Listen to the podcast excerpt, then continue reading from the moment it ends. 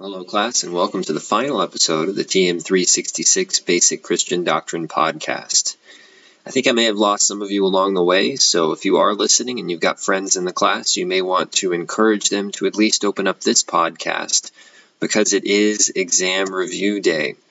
Now, normally in class, what I do for an exam review is I will lecture through all the content that we've covered to make sure that everybody is up to speed and following that, I'll take your questions and then do some review exercises. In this context, the review lecture is going to be on podcast, and I've sent out a scheduler last week for a Zoom meeting for a review session where you can ask me questions. I'll also have a GroupMe scheduled during the week. Also, feel free to send any emails that you have. All right, on to business. First, let's talk about the exam. It will be available through Canvas, an online format, but otherwise it's going to be virtually the same as exams would normally be in this class. You'll have a number of short answer questions, multiple choice questions, and your choice of essay. If you haven't looked at the final exam study guide yet, make sure that you download that and take a look because it tells you what two essay options you'll get to choose from. Now, I will note that this class on the midterm uh, stood out from other classes in that it did pretty strong on uh, short answer questions, but generally speaking, the essays were struggling more than normal. So do make sure that you prepare in advance for those essays. What am I looking for on an essay? Well, first of all, I want a thesis statement and complete sentences. Second of all, I want you to show me as much as you possibly can that you have learned from course content a number of people slipped up on the midterm because they talked extensively about the Trinity but did not draw on anything from course content. In other words, you could have taken the test without ever having sat in the class and still submitted the same content.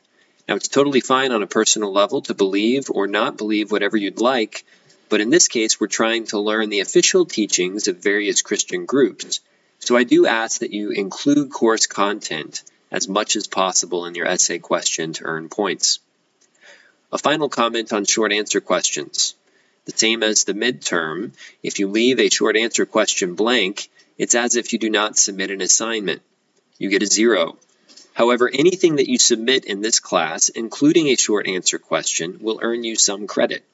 If you write, excuse me, if you write absolute nonsense, you can still earn one of the 10 points on the short answer for just trying to complete the question and following instructions. The closer you get to the right answer, the more points you can actually earn. So if you don't know the exact right answer, but you know the questions about the Trinity, and you know some other comment, uh, content on the Trinity, put that down, and you might just earn five or even six out of the 10 points on the short answer question. So, those are my tips for taking the test. On to studying. Let me walk through some of the main content that's going to be on the test. First of all, you need to know the four atonement models the moral exemplar model, Christus Victor model, satisfaction model, and the penal substitution model. Each model begins by looking at one aspect of the problem of sin. The moral exemplar model begins with the fact that we don't always know right from wrong. Models then offer a solution that fixes that problem. So we don't know right from wrong, but Christ comes and lives as our human example in the flesh so that we now have a role model we can trust. I can't turn to anyone in the class, and none of you can turn to me and have a reliable moral example. But with Christ, we do. The benefit then is usually the reversal of the problem that we faced. In the case of the moral exemplar model, we are now no longer ignorant of good and evil, but have a clear example that we can follow in a trustworthy manner. So that's the moral exemplar model. Christus Victor model discusses how we are captive to sin and death, but Jesus defeated sin by living a sinless life and was triumphant over death through the resurrection. As a result, the benefit is through the work of the Holy Spirit, we can start to experience victory over sin now, and moreover, we can hope for a resurrection from the dead in the end. The satisfaction model is the most complicated. It claims that our problem is that we have broken the law and there's a debt to pay. However, everything that we have already belongs to God. we've nothing with which to pay. Fortunately, Christ comes and takes on flesh, and as humanity's representative, gives to God something he did not have to give. That is his life on the cross. This is known as a supererogatory gift, a gift above and beyond what is required. As a result, we receive the benefit of justification, a new status, where we are counted as innocent because of Christ's payment, even though technically we are not. We looked at a number of different theologians that practically applied these models, and I particularly focused on Ignacio Ellacuría from El Salvador as a representative of what is known as Latin American liberation theology. Liberation theology believes that Christ's significance is not only spiritual, but also historical, social, and political. Ellacuría argued that Christ died in part because he challenged the economic, political, and religious authorities, and so they executed him.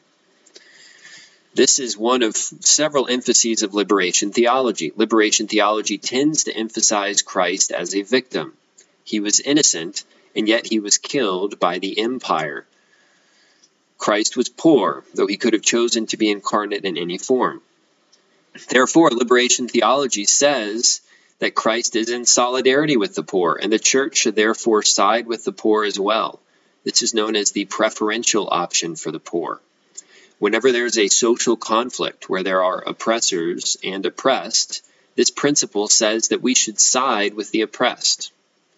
So that's a bit on liberation theology. And by the way, on each of these subjects, I'm doing a really quick overview for podcast purposes, but there's more content. So I really hope you've been listening to podcasts, doing your assigned readings, and looking over the PowerPoints. Okay, next we'll talk about union with Christ. Theologians speak of union with Christ as the biblical metaphor and imagery that lies beneath the various steps of the application of the benefits of atonement. So, atonement is Christ fixing things for us through the cross, through the resurrection. Those things are applied to Christians in various steps or aspects, like justification or sanctification.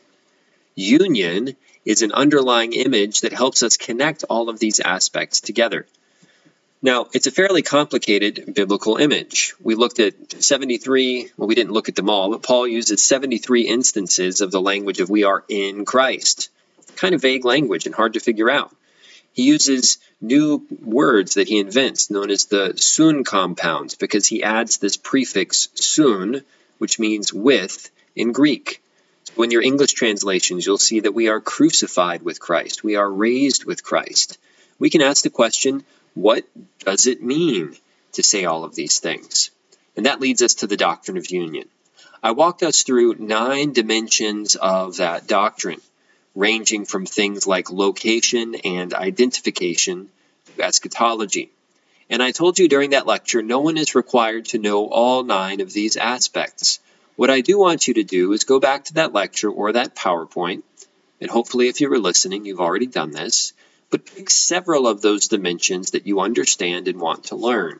I'll expect you to know three or four by final exam time. Because this image of union is rather complicated and a little bit imprecise, theologians have come along and broken down different aspects of union into distinct concepts that we can analyze more clearly. The concepts that we have covered in class include justification, sanctification, preservation, and glorification. Justification refers to a declaration by God. God declares us innocent and thereby gives us the status of being righteous, of sharing in Christ's identity. Sanctification on the other hand, refers to the process whereby the Holy Spirit actually changes our nature. It's not about status primarily.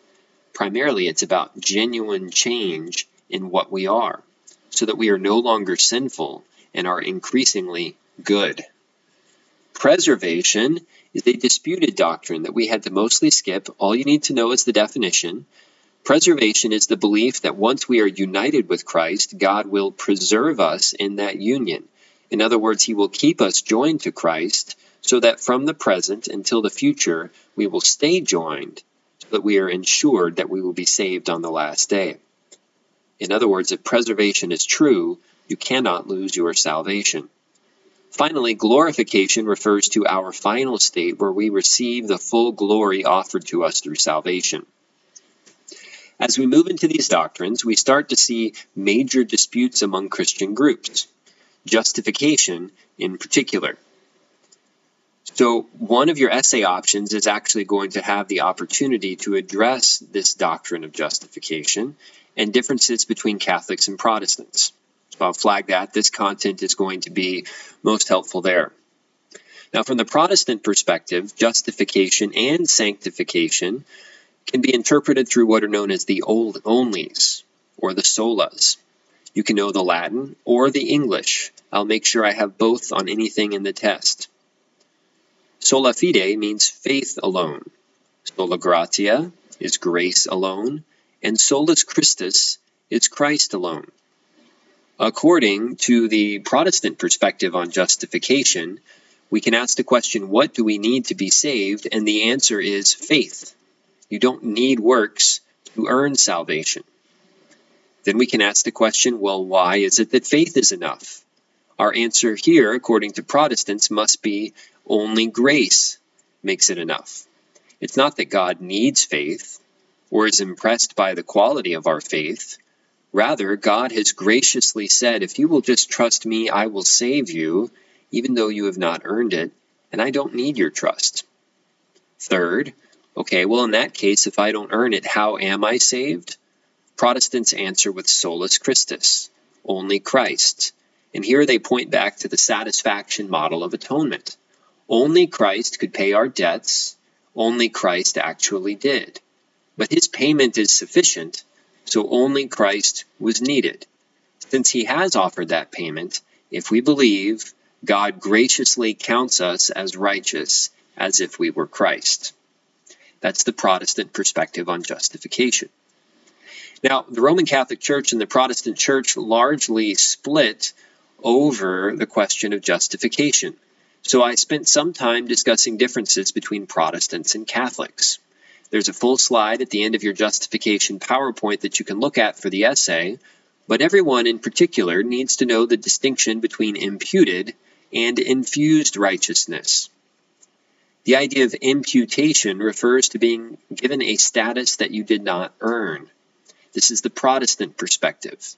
To say that I am justified is to say that I have been called innocent, that I have been labeled righteous, even though nothing about me is innocent or righteous. That's the Protestant perspective. The Catholic perspective understands justification differently. They understand it in terms of infused righteousness. So an infusion is something injected into something, roughly speaking. Infused righteousness is the idea that justification actually makes us holy, makes us just, and makes us like Christ because grace is injected into us, again, metaphorically speaking, in a way that it changes what we are. That's one of the biggest debates between Protestants and Catholics, and we only touch the tip of the iceberg on that. So that's Essay option one. Next option is sanctification. Sanctification confers to us the benefits of atonement in the three models other than satisfaction. So, for example, Christus Victor says that Christ has given us victory over sin. How do we actually receive that victory? The answer is we receive it through the work of the Holy Spirit in sanctification. The Spirit gradually makes us holy so that we are victorious over sin. From a Protestant standpoint, sanctification is also only by faith, only by grace, and only through Christ. The Roman Catholic Church typically does not use this language because much of the idea of sanctification is incorporated into their understanding of justification. All right, Martin Luther is behind many of these debates, particularly surrounding justification. When we turn to our unit looking at the basic view of the Christian life, we considered a reading by Martin Luther, and you all had to do a worksheet on it, called The Freedom of a Christian.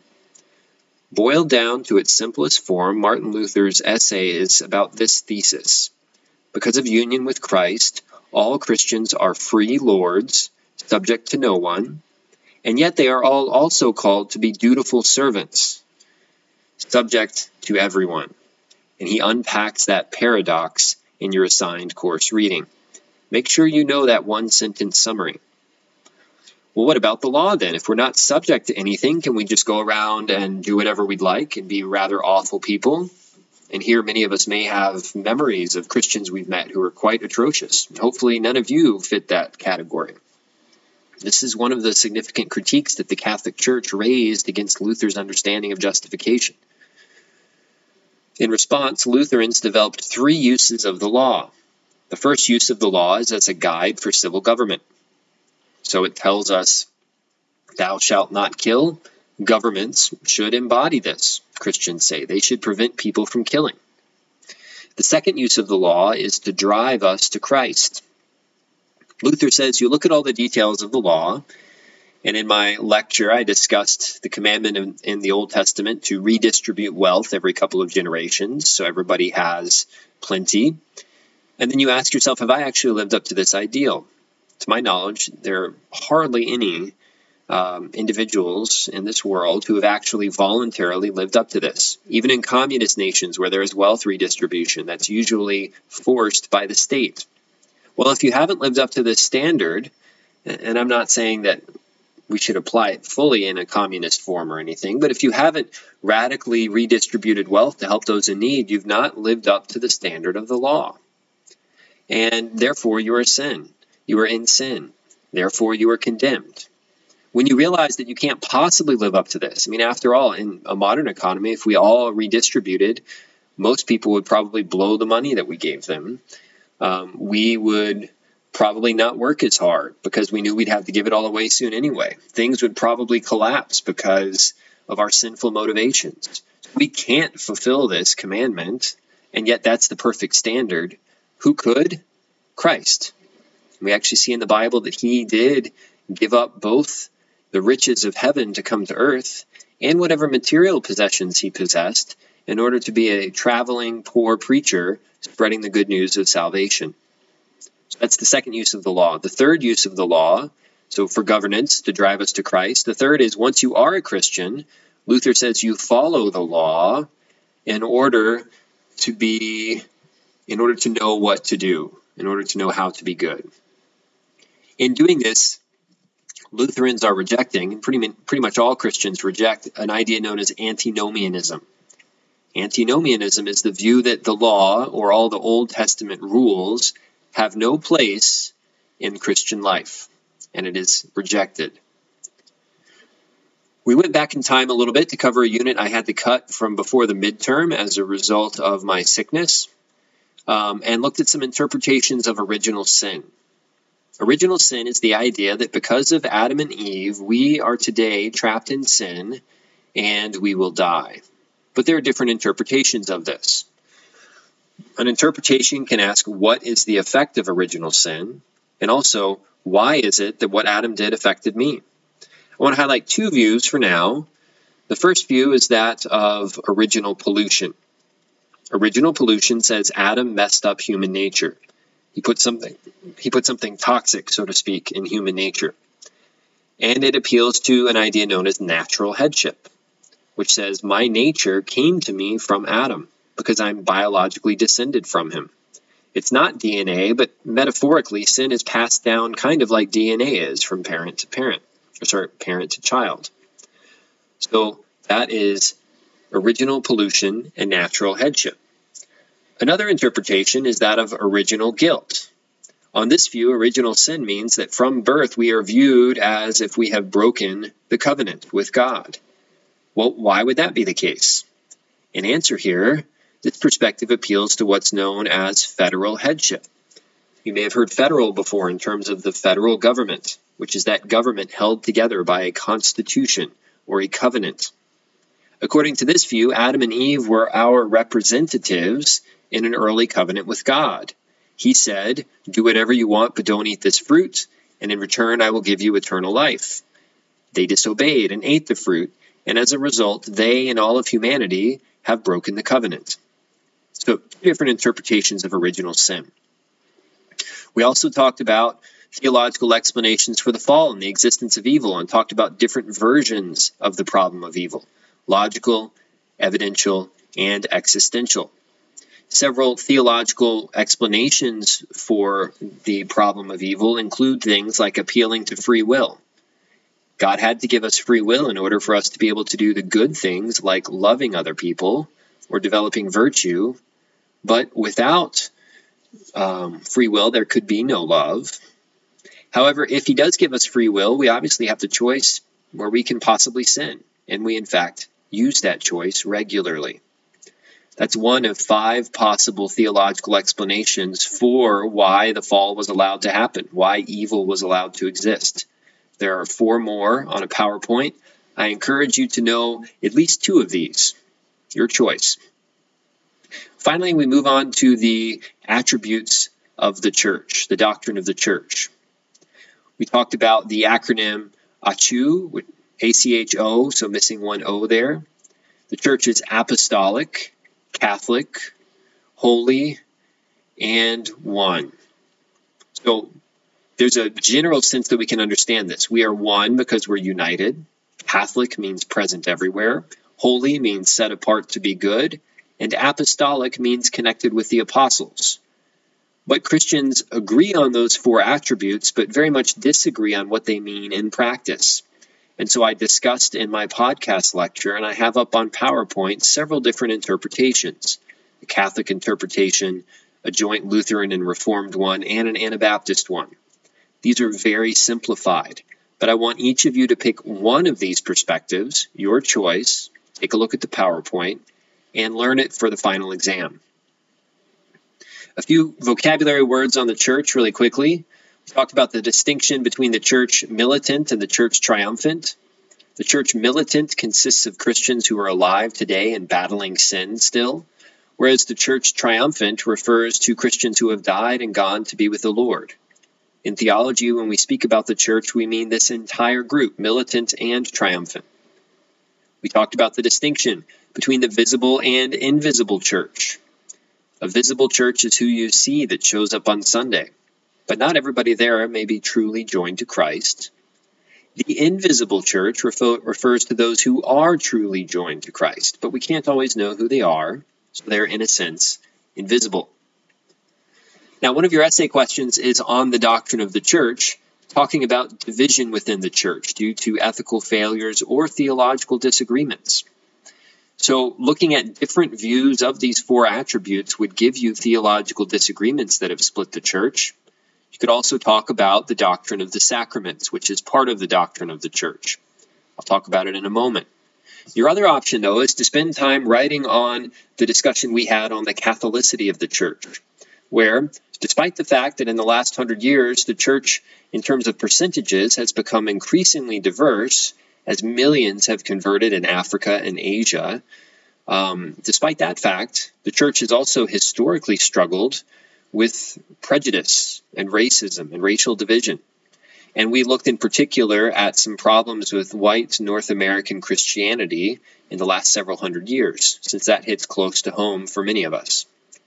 So you may also write on that discussion and those failures in that essay question. Okay, final lecture was on the doctrine of the sacraments. Recall that a sacrament needs four things to count as a sacrament, and I use the acronym SLAG. You need a sign, so something that represents something else. You need likeness. That sign can't be arbitrary, there has to be a genuine connection between what it is signifying and what it is. So, the redness of wine and the redness of blood is a visual likeness there, but there's also imagery throughout the Old Testament and the New Testament that links sacrifice with wine. Again, sign, likeness. The A refers to authorization. I can't just hop up and make a new sacrament. Someone with authority has to do so. For Protestants, that's usually Jesus or the Bible. The Catholic Church allows a higher role for tradition here. Now, if you stop at those three, you accept what's known as an ordinance. That's the view of Anabaptists. But if you add a fourth step, you'll find yourself accepting a sacrament, and that is G, grace. So sign, likeness, authorization, and grace. If the sacrament, so baptism or the Lord's Supper, if that includes some special connection with grace, then you believe that those things are sacraments. Now, there are different views between the Lutheran and Reformed, between Anabaptists and Roman Catholics on these sacraments, such as the Eucharist or Lord's Supper, as others call it. You need to know the basics of that, or you could go in further detail if you'd like to use that for your essay question on the church. So, briefly summarizing, the Roman Catholic Church accepts a doctrine known as transubstantiation. According to this view, the substance of the bread, what it truly is, changes from bread into truly the flesh of Christ. Even though the accidents or its circumstantial appearance remains the same. Still tastes like bread, smells like bread, and feels like bread, fortunately. So that's the Roman Catholic view. The Lutheran and Reformed view reject transubstantiation but still believe that Christ is truly present somehow. This is known as real presence. And because he's truly there, there's a connection with grace. Anabaptists, on the other hand, say it's just bread. Christ is not specially present at all. All we are doing is remembering. And so their view is known as memorialism. And disputes over these views are one of the main reasons why the Christian church has split so much in the last several hundred years. That's all the content for the semester. I know it's pretty fast, and I know that there are questions, but I don't have the ability to take them here. Please try and make it to the Zoom session or the GroupMe session if you're able. If not, or even in addition to that, feel free to send me emails with questions. I'd also be happy to try and schedule something one on one if that would be helpful to you. All the best. Special thanks to those of you who made it through all the podcasts uh, this year. And I wish you all the best as you head into the exam.